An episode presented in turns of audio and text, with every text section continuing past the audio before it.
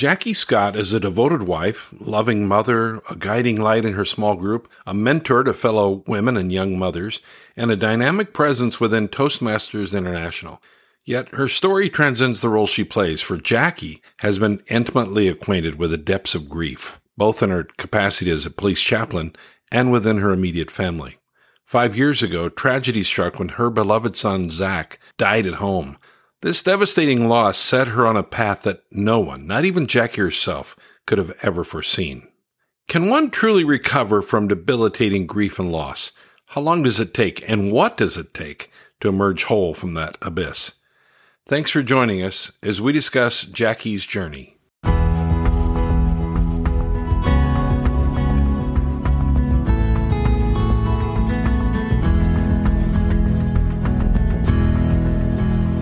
Welcome to our podcast. I'm Rick Shields, your host and the director of the Doorways Leadership and Influence Network. I'm pleased to have Jackie Scott joining me on this podcast. Jackie and John Scott were married in 1986 and are the parents of three sons. She currently serves as a chaplain for the police department in Oconomowoc, Wisconsin, in addition to being a small group leader in her church, being a mentor to other ladies and moms, and being an active member of Toastmasters International. Jackie Scott, thanks so much for joining us. Thank you for having me. You know, Jackie, we met nearly 40 years ago. You were a student at Oral Roberts University and did your internship with me at Christian Chapel in Tulsa, where I was a youth pastor in the mid 80s. We had some wonderful and some frustrating times with those kids, but we've been blessed with relationships with many of them throughout the years. Any memories from that time that stick out for you?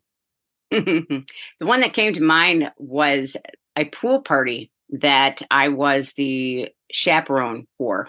Yes, that was uh, fun. Well, Jackie, there are a lot of things we could talk about today.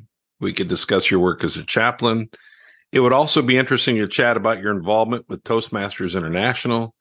You and John have been involved in some really great conventions I've had a chance to follow over the years, but those are things that'll need to wait until another time. I've asked you today to discuss a difficult topic with me, and I really appreciate you finding the strength to do this. It's been just a little over five years ago. In fact, it was July 31st, 2018. The tragedy touched your life. Now, listen, I may interrupt occasionally, but please take whatever time you need to let us know what happened. To do that, I need to go back a bit. My son, Zach, was an extremely intelligent, very athletic, lovely young man. He won a scholarship to Minnesota for bio based product engineering. He was one of 20 kids in the nation that won this scholarship. And we were really excited. So off he went to Minnesota. When you put a lot of really intelligent people together, things can happen. He and this group of brilliant kids decided that it would be fun to test out drugs and their interactions with other drugs to the point that they made a chart. Each person was responsible for two different drugs. At 5:30 one morning, I got a call from him. He had overdosed and his roommate on LSD and another substance. And he was calling to say goodbye because he really felt this was it. He was going to die. I called the campus police and the campus uh, cop or cops called the ambulance and John and I got in a car and drove the five hours to Minnesota to be there with him. He was fine at that point, scared, but fine. We brought him home. He went back to college. But that began a spiral of sorts that lasted for 12 years. He ended up having to have, um, at some point, he had was playing football. He ended up having to have knee surgery. He came home, had the knee surgery, and they put him on Vicodin. I believe he already had somewhat of an addictive personality, but this just shot him over the top. And he began using cocaine, and I have no idea honestly, of all the drugs that he began to use. But the one thing he would always say to me is, Mom, I'm never going to shoot heroin. I'm not going to stick a needle in my arm until he did. And he did that for a long time. This is not easy for a mom feeling a call to ministry. You've been doing ministry for years and years. You're, you're still, you were at this time still involved in ministry in your local church. And it's not what you raised your kid to do. No, all of our children were raised to love God and love others and to accept him in their lives as their personal savior, which they all did. I used to ask myself, what could I have done differently? We moved when Zach was in sixth grade out to this little town called Ixonia, a little farming community, perfect place for raising children, but difficult for a child who, although very intelligent, lacked self esteem, really felt he was never quite measuring up to everyone else, always on the outside looking in. I believe that was one of the things that drew him to the drug community. He was hanging with people who were just like him. So he went in and out of rehab. He got clean several times. He did methadone clinic. And he would, when he was on methadone, he was a student full time. He worked as a manager of a Domino's full time and he was on methadone and he excelled at, at everything. He was doing fantastic. But when he would go to an NA meeting, they would tell him that he's not really clean because he's still on methadone. So he wanted to get off it. He got tapered off. And I think it was less than six months later, he was using again. To see your son or your daughter or a loved one be tormented and slowly kill themselves, I think that was more difficult than the death. I was helpless in being able to help him. We would take long drives together, we would take long walks together, and we shared everything. I miss my companion because he was funny and even in the midst of his chaos, he was hilariously funny. I miss that a lot. But I don't miss the constant fear that I lived in. He tried living on his own several times and it never really worked. We had to go and break into his apartment one time because he wouldn't answer his phone and he was drugged out on his bed and you know finding him in these particular situations it's just it's heartbreaking. I can't even begin to describe what you feel when you see this and feel, what have I done? What could I have done? And he and I actually had that conversation many times. And his response was absolutely nothing. I made this decision. I set myself on this path. Not you, not dad, not my brothers. It was me. On July 30th, John was traveling and he stopped up to my bedroom and he said, Mom, I'm can we talk? Can I come in and just talk to you? I'm not feeling very good. And I said, Oh, honey, I'm so tired. Can we talk tomorrow? Tomorrow didn't come for Zach. The next morning, my alarm went off and he was working at Generac at the time. And I called his phone and nothing. And Zach was not a morning person to begin with, but he never missed work. I yelled down the stairs, Zach, get up. You're going to be late for work. And still nothing. And I came downstairs and he was lying on his floor with his eyes open and his hands above his head. His room was in shambles, like he had fought something in his room, but he was gone. He was, had been gone for some time. I immediately, I know you're supposed to call 911, but my husband was traveling and I called him first so that he could get started on his way home. And then I called 911.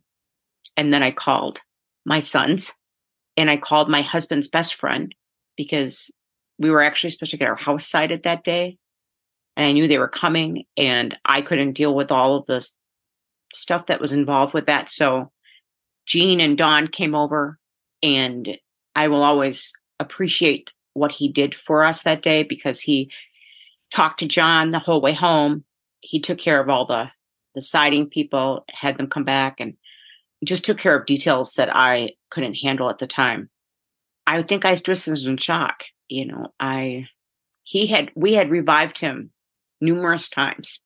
So this wasn't the first time. And John would kept saying, "No, this is it's not gone. You just call the ambulance and they'll give him some medication and he'll be fine. You just that's what we'll do." But I knew it. He was gone. And I knew I would never get another opportunity to have that conversation with him. That's hard. I don't mean that tritely when I say that's hard. That is likely something that will always impact you. Yes. That he wanted this conversation, but you were never able to have it. You told me, Jackie, that a few months later, you thought you were handling Zach's death pretty well. What do you mean by that? literally before John left on his trip, Zach was standing at the top of our stairs talking to us. And he said to us, I finally get it. I finally understand the difference between surrender and that was a gift for John and I. It was truly a gift. That was John's last conversation with him before he left on his trip. So in my mind, I no longer saw Zach tormented and anxious and paranoid. I saw him at peace. I saw Christ loving him more than I could ever love him. And I took hope and gained strength and peace from that picture in my head. He was, for the first time, he understood what joy was because I firmly believe there's a difference between joy and happiness. And he, for the first time, truly understood it. Jackie, I served briefly as a hospice chaplain. And I found that grief seems to always find its way into our life. I can look back when we lost our daughter in law nearly four years ago. There was a point in time about three months later when we said, you know, we really think we're doing really well. And then we weren't. So grief always seems to find its way into our life. Sometimes it's immediate. Sometimes it's delayed. In your case, it sounds like your grief was delayed. Do you think that delayed grief is different than that kind of grief that people work through immediately? No, we all have the, the journey of grief is not linear. There's not a start and stop date on grief. Everybody has to work through it. What I felt was almost happening to me in a way is that my heart was becoming cold.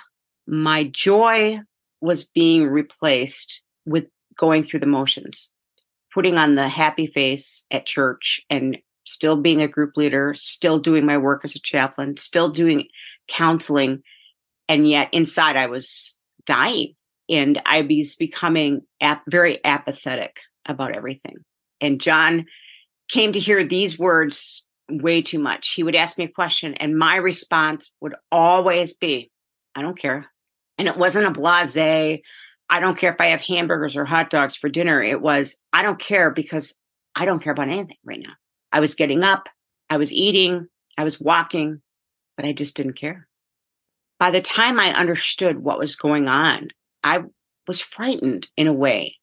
I was in a leadership class with an, two other people, with two other couples, and the leader of the class had us read a book on prayer. And I remember very distinctly saying to the class, I don't know if I believe this anymore. And they wanted clarification. And my response was, I prayed for my son. And I really believe that I had had a, a vision at one point that not only was he going to be healed, I would be introducing him to audiences to show the power that God has over addiction. And instead, God chose, chose to take him home. And I never got that opportunity to see him flourish and thrive. So if I'm praying for you because you're sick, I don't know if I really believe it anymore. I don't know. I mean, if God's will is always perfect, then what's the point? I believe the leader and the other group members were taken aback by the words that came out of my mouth, the, the words that they would have never, ever expected in a million years for me to say. But that's how I felt. We have a difficult time with real honesty, don't we? I, I do think that I did cause a reaction in this group of leaders but it was necessary for me because I had, until you can acknowledge that this is where you're at, you can't move forward. You can't. By articulating that out loud and verbalizing it to people that I respected and cared for, it actually was good for me to do that and good for them to see that it's okay. I haven't lost my faith. I'm just floundering. And it was the beginning of a process for healing for you, too. It was absolutely. It lasted probably about a year and a half, close to two years for me, because it took me a while just to acknowledge it and able to. And again, those stages of grief that that occur, I I realized I actually did have anger. I yeah, and as you say, they're they're not linear. They also yeah. may be repeated. Sometimes we can come back to them. That is true. Uh, yeah, that is absolutely true. And the feelings that you have you need to acknowledge them because otherwise they they stay inside and they churn around and they will affect absolutely everything you do. Let me take a moment, Jackie, to remind our listeners that we appreciate their feedback. Let us know if we're providing the kind of content that's helpful to you by dropping me an email at info at doorways.cc. And if you have an idea for a guest or a topic, let me know and we'll work at incorporating that topic or guest into our podcast schedule. My name is Rick Shields. I'm your host, the director of the Doorways Leadership and Influence Network.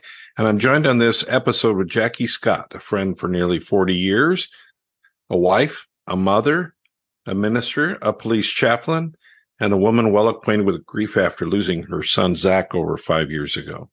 Jackie, you've counseled people over the years that have lost loved ones as a chaplain. You've been there when families are notified that a loved one has died, often in tragic circumstances. Did your experience help you in processing your son's death? Yes, I am acquainted with grief. And as I'm ministering to others in their sorrow, I feel we feed we feed each other. We do. And even someone in their sorrow can look at me with tears in their eyes when they say thank you. And I feel like I've done nothing except sit and listen I realize that is a gift to them, which takes me immediately back to what God has done for me to sit and listen to me in my torment, in my struggle. Jackie, what help is available for those who have lost a loved one, whether through natural death or an accident or some other tragic circumstance? What, what kind of help is available for them? There are specific counselors out there that deal strictly with grief with loss of loved ones. I would have people reach out. If you don't have a church body, I would have you do some research and ask around. Some, I believe, from the grief standpoint, I'm a firm believer in counselors, but I'm much more of a firm believer in someone who's a Christian counselor or a pastor that can lead you spiritually as well as psychologically and emotionally through the grief process. Someone that maybe doesn't have a relationship with God or they're floundering in their relationship with God, first of all, know that He's never left you. He's been aware of what's going on the whole time. So call out to Him and then find someone that can lead you to a person that will help you walk through this walk. There's grief uh, groups that meet one not- of them is called Grief Share, and they often meet in churches, but not only in churches. Most funeral homes also have at least occasional meetings where they talk with people about grieving and then can refer you on to other resources if they're available too. Jackie, would you be willing to conclude our time with a word of encouragement on how we can find our way through the grieving process and then pray for those who have heard this podcast and have lost a loved one? Would you do that? Absolutely.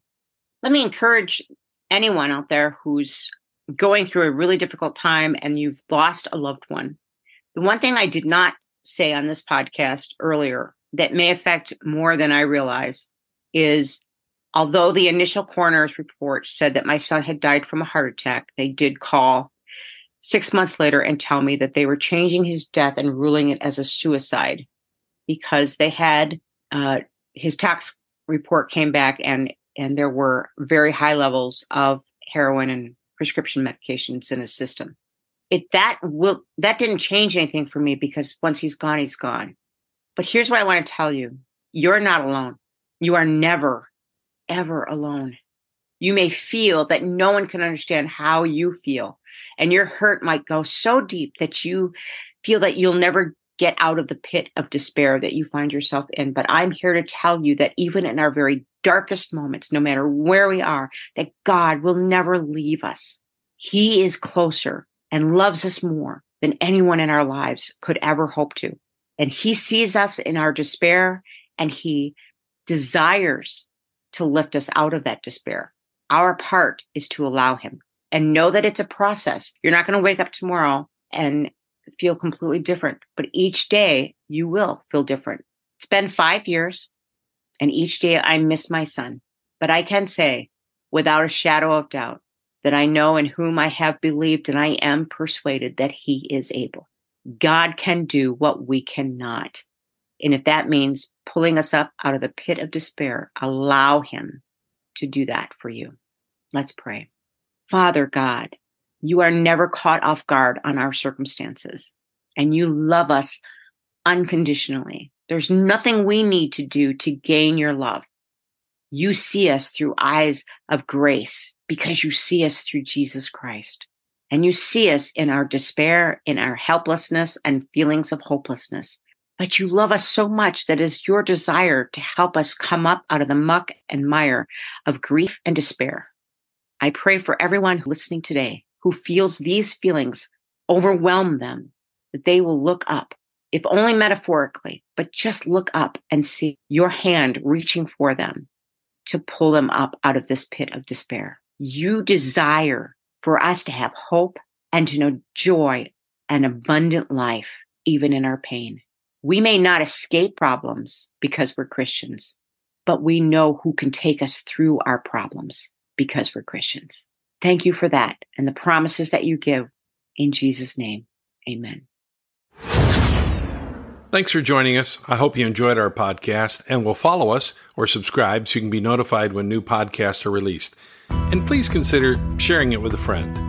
Until next time, this is Rick Shields, and on behalf of the Doorways Leadership and Influence Network, here's my prayer for you. May you have rest when you need it, strength when you want it, and joy when you least expect it. Until next time, may the Lord bless you as you follow after Him